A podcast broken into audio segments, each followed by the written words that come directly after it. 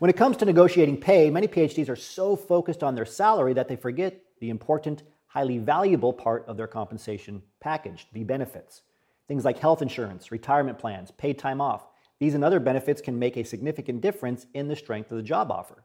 Benefits like these, in fact, make up 31% of the average U.S. total compensation package, according to the Bureau of Labor and Statistics. A strong package is linked to an employee's overall satisfaction and loyalty to their employer. For employers, offering benefits can help attract and retain top talent, improve employee satisfaction and productivity, and lower turnover rates. So, exactly how beneficial are your benefits? Well, today we're going to be talking about how much employers pay on average to offer their employees these perks. This will hopefully give you a better idea of their value and allow you to navigate negotiations for benefits and salary with confidence. Now, one key factor that affects the cost of employee benefits is the size of the company. Larger companies tend to have more bargaining power with insurance providers and other benefits marketplaces.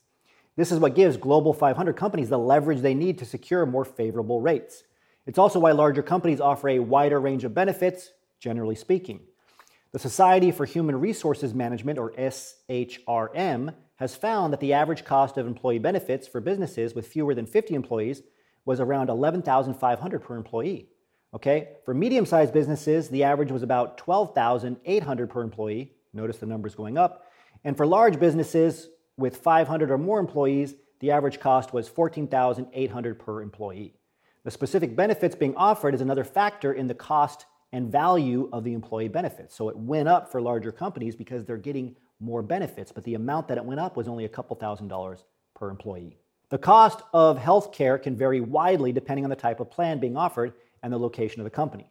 According to a survey by the Kaiser Family Foundation, the average annual premium for employer sponsored family coverage was 21,342, okay? With the employer paying an average of 72% of the cost. Other common employee benefits, such as retirement plans and paid time off, can also have a significant impact on the overall cost of employee benefits.